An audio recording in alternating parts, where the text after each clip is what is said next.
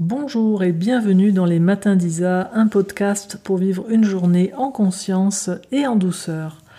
Alors j'ai reçu une question qui m'a intéressée, interpellée, et c'est pas la première fois que je la reçois euh, sous cette forme, mais là bon elle m'a interpellée parce que j'ai partagé dans certains lives du club communication euh, récemment certains, aspects. Et euh, voilà, donc je vous lis la question, une question qui me dit dans plusieurs des audios que tu as partagés, tu expliques avec beaucoup de clarté pourquoi tu nommes l'ego l'enfant moi, ce qui sonne très juste pour moi. Mon souci, c'est que lorsque j'écoute ton dernier module dans le club communication, dans lequel tu compares le mental à Pharaon dans l'histoire entre Pharaon et Moïse, et pour moi, dans ma compréhension, Pharaon, ça équivaut à une image d'ennemi. Du coup, ce que tu disais habituellement sur le fait que l'ego ne devait pas être considéré comme un ennemi devient euh, caduque pour moi. Est-ce que tu pourrais du coup m'expliquer pourquoi à certains moments tu choisis de parler d'enfant moi et à d'autres moments tu choisis de parler de l'ego comme étant pharaon? J'ai beaucoup aimé cette question parce que pour moi c'est assez central actuellement. Euh, j'observe à quel point on a de la difficulté à voir la coexistence. Bouddha, euh, pendant des siècles, euh, enfin pas pendant des siècles, mais depuis des siècles, la sagesse de Bouddha euh, qui tente d'arriver jusqu'à nous, nous montre combien il est précieux d'être dans la voie du milieu. Il est dit dans le texte que Bouddha s'éveille, Siddhartha s'éveille au moment où, après des, mois, des, années de jeûne, suivant les différentes légendes, d'un seul coup, il réalise euh, combien ce qu'il a fait était euh, exagéré en entendant euh, un, joueur d'un instrument à cordes. Et lorsqu'il voit cet instrument à cordes, il réalise trop tendu, la corde casse, pas assez tendue, elle ne sonne pas. Et il réalise combien il y a une voie du milieu à trouver, et donc il rompt son jeûne à ce moment-là. Et pour moi, cette voie du milieu, je vois combien elle n'est pas évidente pour nous à trouver en tant qu'être humain parce que euh, on nous a habitués depuis très jeune à être dans un monde dans lequel tout est normé de manière binaire. C'est blanc ou noir, c'est juste ou faux, c'est le jour ou la nuit, c'est la vie ou la mort, euh, on est un homme ou une femme. Il n'y a pas, pas d'entre-deux, il n'y a, pas de, a pas de voie du milieu. Et, dans cette vision du monde-là, eh bien, euh, tout s'oppose en nous on, vit dans l'axe du vraiment euh, du paradigmatique, on dirait au niveau linguistique, c'est un axe d'opposition, c'est l'axe de l'opposition. Et pour moi, je vois que l'enjeu pour euh, un éveil des consciences au XXIe siècle, ce serait de passer sur un axe syntagmatique, c'est-à-dire un axe qui est l'axe de la coexistence, un axe où les choses peuvent coexister.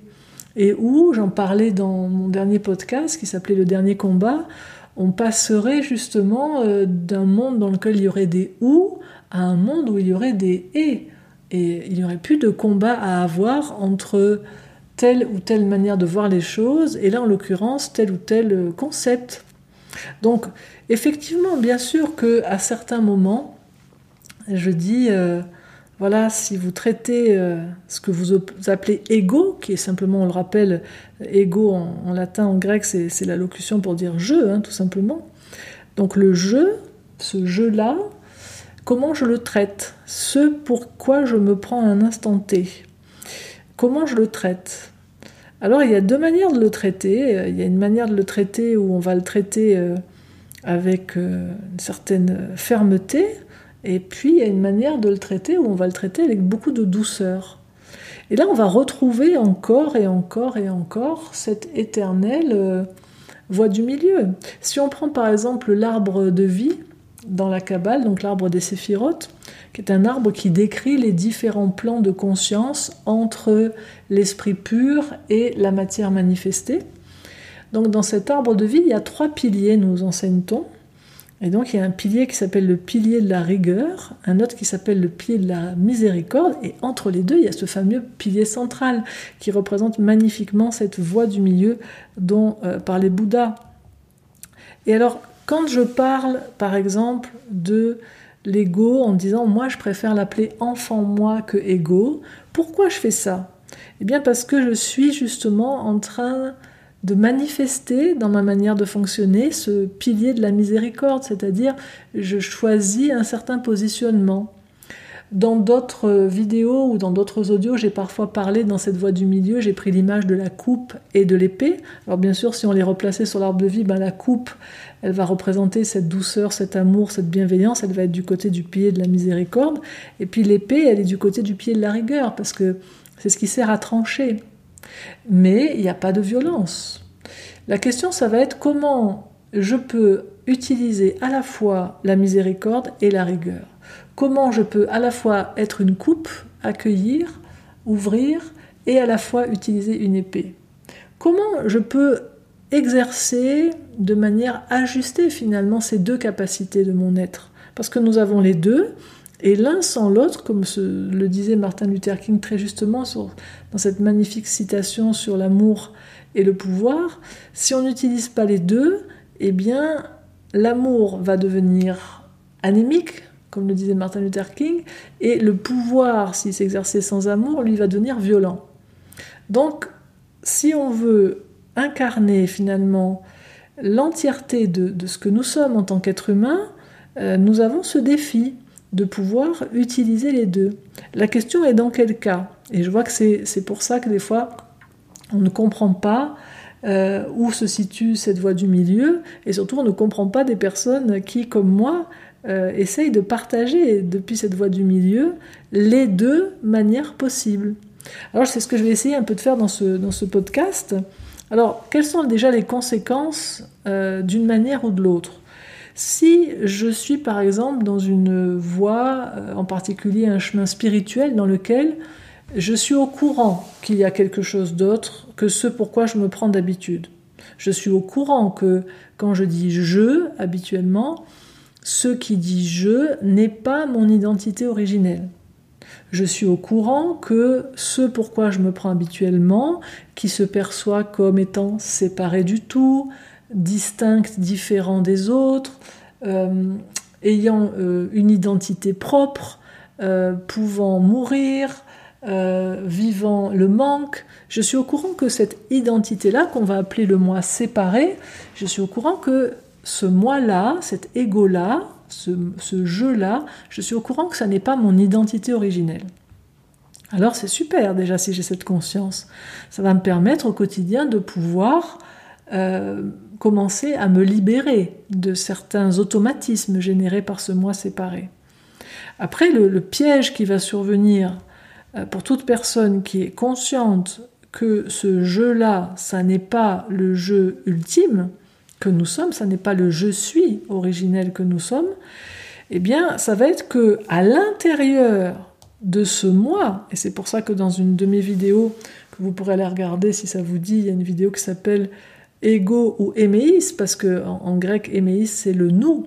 Et j'avais fait une vidéo dans laquelle je parlais de nos multiples aspects intérieurs, euh, en disant, voilà, on dit je, mais en fait, il n'y a pas un seul je en vous avez remarqué.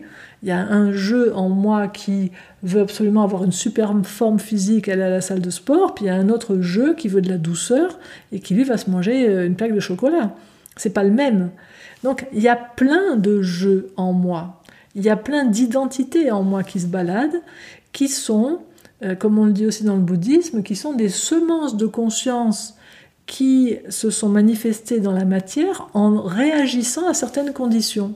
Et face à certaines conditions, face à certains contextes, ces semences de conscience, elles sont devenues des sortes de petits programmes qui fonctionnent de manière assez automatisée. Gurdjieff appelait d'ailleurs globalement l'ensemble de ces parts, quand on le nomme ego, il appelait ça l'automate. C'est-à-dire c'est des processus dont on, on connaît le fonctionnement, c'est prévisible, contrairement au fonctionnement de la conscience qui est totalement imprévisible. Mais là, dans, les, multiples aspects du moi, on a des comportements très prévisibles. On sait très bien que si on est fatigué, on va par exemple avoir envie de boire ou de manger telle ou telle chose, ou d'aller au cinéma se reposer. On est assez prévisible. Si on nous dit telle chose, on va réagir comme ça. Si on vient nous chercher sur tel sujet, on va avoir tel type de réaction. On, se connaît en fait. Alors tout ce qui est comme ça prévisible, c'est comme des petits programmes, ce sont tous les aspects de, de, cette, de ce qu'on appelle habituellement ego, et du coup, ben, ce jeu, il devient un nous à l'intérieur de nous. Alors, qu'est-ce qui se passe quand je commence à réaliser que ces multiples aspects ne sont pas mon identité originelle? Eh bien, ça va générer un nouvel aspect, un aspect qui est souvent très subtil. Euh, ce sont les aspects qui sont des, des sortes d'aspects spirituels, ou en tout cas qui se disent spirituels, parce que s'ils l'étaient, ils ne fonctionneraient pas comme ils fonctionnent. Et ces aspects-là vont souvent être les plus virulents envers le reste de l'éméis, envers le reste du nous. C'est-à-dire que cet aspect-là, par exemple, euh, il va décréter que les autres aspects intérieurs euh, ne sont pas euh, bienvenus. Et c'est lui, cet aspect-là de nous. Donc c'est un aspect de ce qu'on appelle habituellement ego, un aspect de ce que moi j'appelle l'enfant moi dans ces cas-là, un aspect de, mon jeu qui va décréter que d'autres aspects de mon jeu sont l'ego et qu'il faut euh, l'éliminer.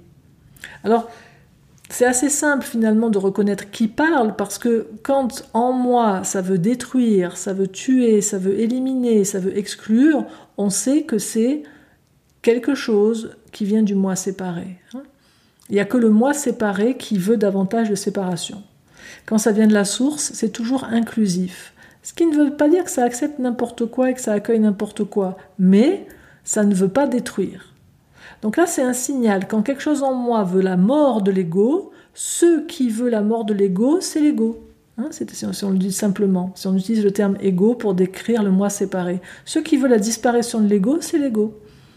Parce que la conscience ne veut pas la disparition de l'ego. C'est son enfant chéri, donc elle ne veut pas le détruire. Elle le voit pour ce qu'il est, mais elle ne veut pas le détruire. Donc, il y a une première conséquence, c'est que quand une part du moi voit que, réalise que l'existence même de ce moi séparé est une entrave à, la vie, à, l'existence en tant que un moi unifié, un moi qui a conscience, comme le disait Jésus, le Père et moi sommes un, qui a conscience de cette unité, ça c'est le, le moi unifié, eh bien, ça crée finalement l'émergence du moi unifié, génère assez systématiquement une nouvelle instance dans le moi séparé, dans les multiples, aspects du moi séparé, il y a une nouvelle instance qui va naître, qui a assez de conscience pour capter cette existence du moi unifié, de, quelque chose en nous qui est plus vaste, plus large que nous, mais qui va en tirer une conclusion, puisqu'elle fait partie quand même de l'identification du moi séparé, elle va vouloir se mettre à taper sur le reste du système. Alors c'est pour éviter ça, pour éviter que cette part-là, cette part pseudo-spirituelle, pour éviter qu'elle vienne renforcer le conditionnement et la séparation, que j'utilise le terme de l'enfant moi. Et donc dans ces cas-là, quand je vois qu'il y a une part de moi qui tape sur une autre part de moi, c'est un peu comme au jeu de, guignol. Vous savez, il y, a, guignol, il y a niafron, tout ça, puis il y en a un qui tape sur l'autre avec un gros bâton. Derrière, c'est le même marionnettiste qui tient les deux dans ses deux mains. Ben là, c'est ça qui se joue à ce moment-là. C'est-à-dire que c'est le moi, c'est le moi identifié qui d'un côté se met à taper sur lui-même en ayant l'illusion que ce sur quoi il tape est quelqu'un d'autre que lui, parce que cette part du moi, ce pseudo-moi spirituel, en fait, se prend pour la conscience, ce qui est complètement tragique. Heureusement pour nous, on a un repère, c'est que ben, quand ça tape sur l'autre, on est bien au courant que ça n'est pas l'amour, ça n'est pas la source qui est en train de taper. Hein. parce qu'on peut être ferme sans vouloir rejeter. J'en parlais encore une fois dans le dernier podcast sur le dernier combat, si vous ne l'avez pas écouté, c'est celui de samedi il y a 15 jours. Je vous invite à l'écouter parce que j'ai vraiment partagé des, des, clés précises à ce sujet. Donc tant que j'ai une image d'ennemi, je vais vouloir l'éjecter. Donc, quand je suis face à ça, face à un, une part du moi pseudo-spirituel qui veut éjecter manu militari d'autre part du moi, alors à ce moment-là, moi, je me souviens que ce moi est un enfant, je me souviens qu'il a besoin d'accueil, je me souviens que les multiples aspects de mon être, c'est pas en leur tapant dessus qui vont se détendre, qui vont se désidentifier et qui vont arrêter de croire à la séparation. Bien au contraire, c'est parce qu'ils vont faire l'expérience qu'il y a un grand qui est là et un grand intérieur, un grand qui est aimant, que peu à peu, ils vont pouvoir se restaurer et peu à peu se réunifier. Donc, étape 1, là ce que je viens de parler, c'est dans quel cas on va utiliser finalement cette image de l'enfant moi. C'est une image, vous comprenez? Ce sont des images que j'utilise, des images, des métaphores pour que on puisse comprendre finalement dans quel cas faire ceci ou cela. Et moi, à l'époque, j'ai trouvé que pour moi, ben, remplacer euh, l'enfant moi, remplacer pardon l'ego par l'enfant moi, ma part pseudo-spirituelle, elle arrivait à se détendre.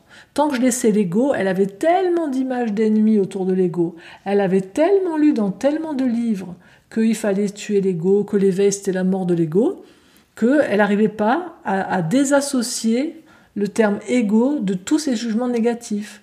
Et quand je lui ai donné à manger une autre étiquette, quand j'ai jeté un autre os à ronger, Bon, bah là, l'enfant, moi, bon, un enfant, elle comprenait bien que c'est un petit, et puis qu'il est assez innocent et aussi ignorant, et puis du coup, elle voulait bien euh, accueillir, euh, voilà, accueillir son ignorance, et puis euh, l'éduquer gentiment, plutôt que de vouloir le, le détruire. Donc ça, c'est dans ces cas-là que je parle de l'enfant, moi. On est donc là dans le pilier de la miséricorde, on est dans la coupe. On va faire preuve de douceur parce que face à moi, j'ai une part de moi qui fonctionne avec violence.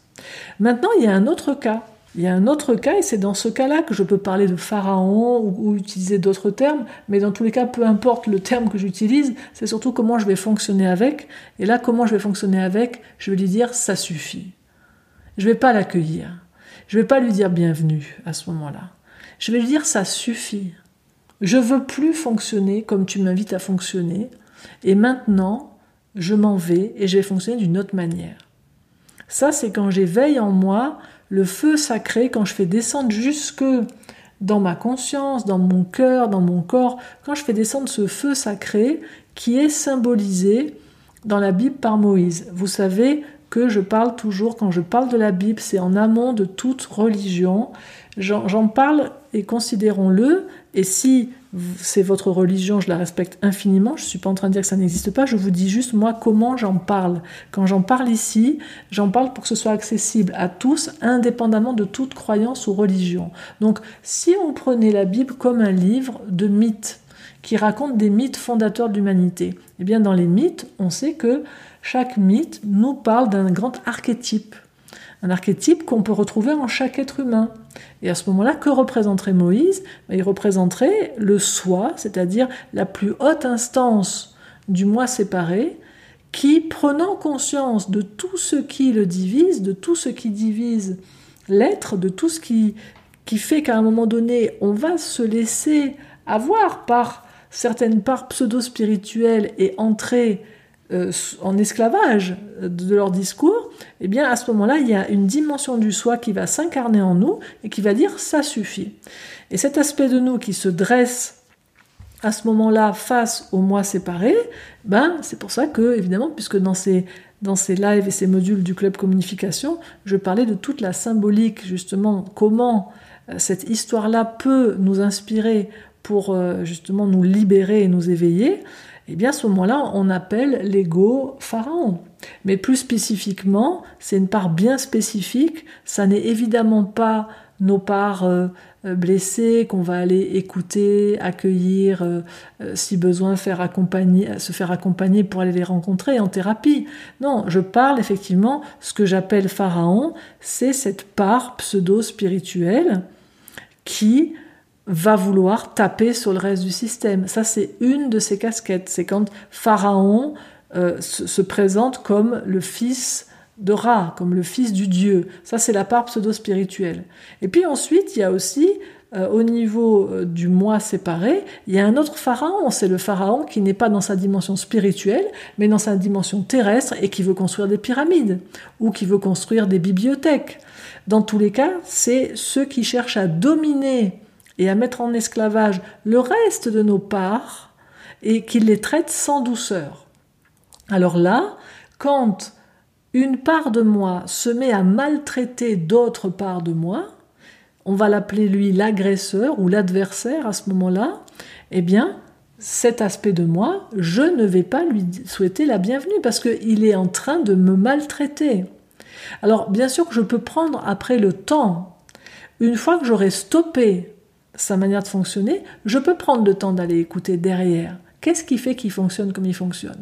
Mais voyez ce que je suis en train de dire, et pour ceux qui pratiquent la communication non violente, vous êtes sans doute en train de reconnaître le processus dont, je suis en train de parler. Je suis en train de parler là de faire ce que Marshall Rosenberg, le père de la CNV, appelait faire un usage protecteur de la force. C'est-à-dire, quand il y a quelqu'un qui est en train de porter atteinte à la vie, c'est pas le moment de se mettre en empathie avec lui. Là, pour le moment, je fais un usage protecteur de la force au service de la vie. Donc je vais dire stop, ça suffit.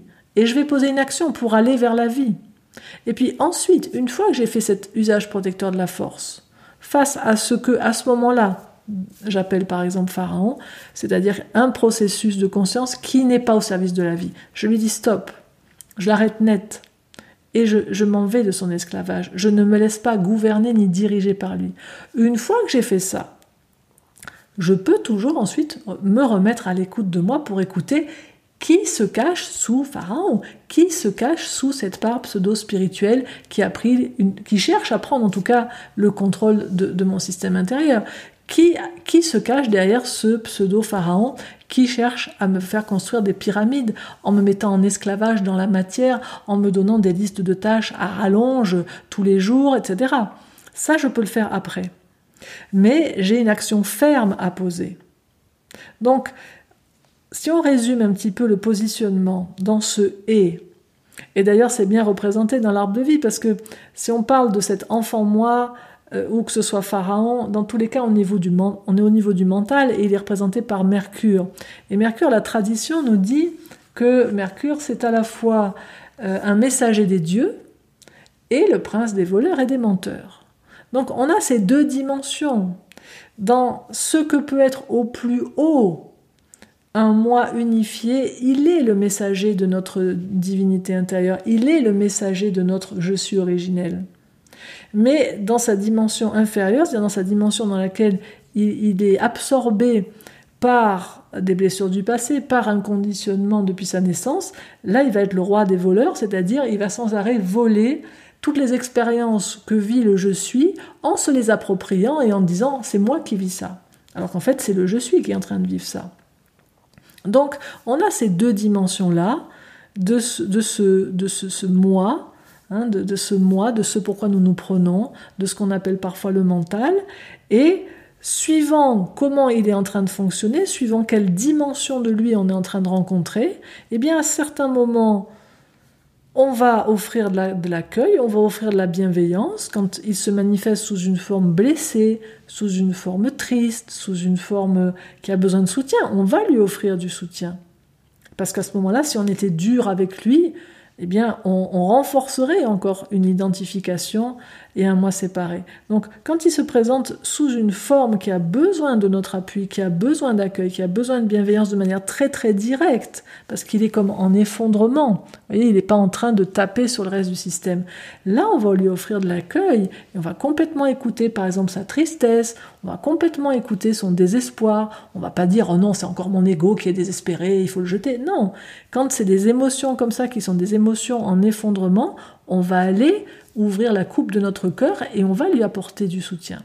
Mais par contre, quand il se présente avec un fouet en voulant taper sur tout le monde, en disant il faut éjecter ces gens, il faut bouger, euh, ce, qui se passe à l'intérieur de moi, ça ne va pas, qu'est-ce que c'est que cet ego? Là, quand il se présente comme ça en, en voulant jouer au grand, alors que c'est un petit, quand il cherche finalement à nous mettre en esclavage, là on va se dresser avec fermeté et on va lui dire non.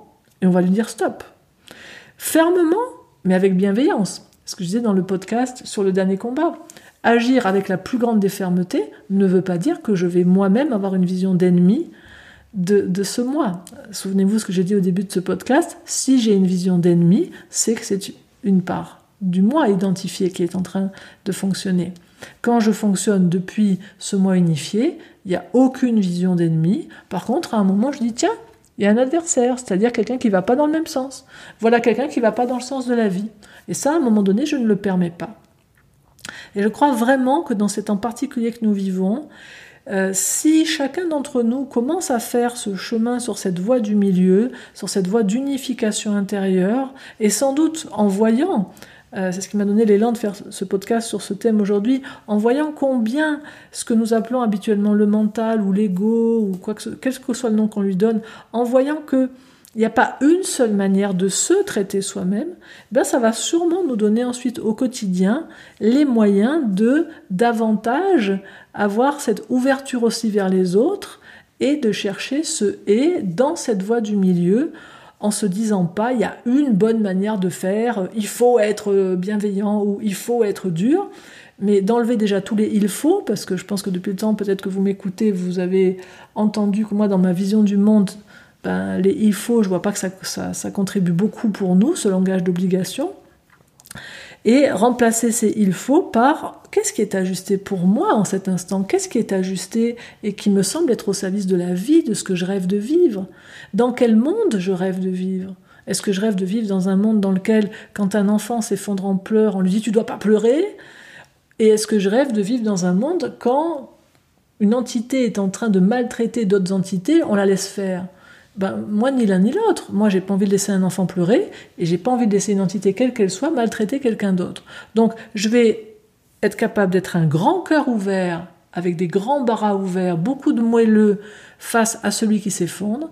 Et ensuite, je peux vraiment être un guerrier de lumière qui ne combat pas contre un autre, mais qui se positionne avec la plus grande des forces, la plus grande des fermetés, face à ce qui n'est pas au service de la vie. Et dans cette voie du milieu-là, il y a quelque chose qui va s'unifier en nous, qui va se réunir, qui va vraiment pouvoir se goûter en étant ceci et cela. Et depuis cet endroit d'alliance en nous, eh bien, je fais le vœu que nous puissions aussi, du coup, goûter davantage d'alliance dans nos relations, avec nos proches, nos moins proches, et puis euh, avec toute l'humanité. C'est mon vœu le plus cher en tout cas, et j'espère que le podcast de ce matin euh, y contribuera. Voilà les amis, si vous avez aimé ce podcast, eh bien, vous pouvez bien sûr le partager hein, sur vos réseaux sociaux. Vous pouvez aussi vous abonner à ma chaîne sur les différentes plateformes.